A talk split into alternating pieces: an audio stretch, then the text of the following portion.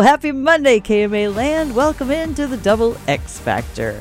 I'm Sandy Edie Hanson, and I team up with the fabulous, beautiful, ever evolving Spencer Williams to deliver personal growth stuff. Oh, you're amazing to me, Sandy. Thank you so much. And ever evolving is kind of comical considering I just went on a rant like 15 minutes before we got on the air about all these things that were I wasn't happy with in my life. hey, that is part of the evolution. it is, and it also it kind of ties into what we're going to talk about this week. Um, we're going to talk about people don't always they don't always have access to the VIP section of your life, and I don't want people to get this confused when we said two weeks ago ago that we we can share our message our mess because it becomes a message. Right. Because we still do believe in that. Right. But there are deep inner workings of your life and challenges that you face that maybe not everyone deserves access to. Right. Well, just like we talked about last week, there mm-hmm. are those people out there right. who will use your vulnerable information as an, a means to be one up on you, to have mm-hmm. power over.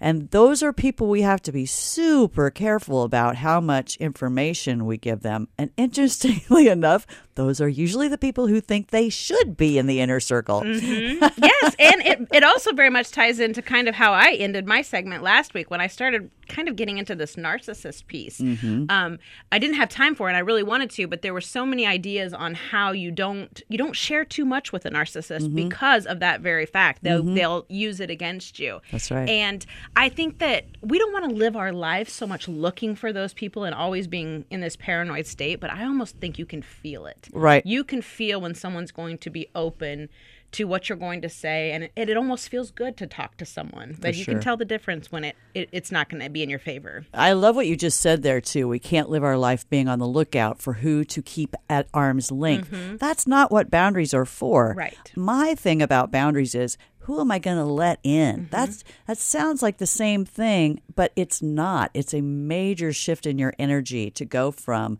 I'm going to use this to keep people away from me to boundaries are for me. Boundaries are about me. What am I going to let in? Mm-hmm. So that's a, that's a great point, Sandy. I love that, and I think that we're going to learn so much about this. Um, not only from other people's standpoint, but for ourselves because we probably do some of this too, and so that's something we we definitely want to work on. Um, the thing I love about this program is you can find it so many different places now. Yes, anywhere you look, there we are. Social media, KMA XX Factor on Facebook, on Instagram. We post loads of memes on both of those social media feeds and podcasts. Wherever you get your podcasts, we're there. Absolutely. All right, it's going to be a great week. Thanks so much, Sandy.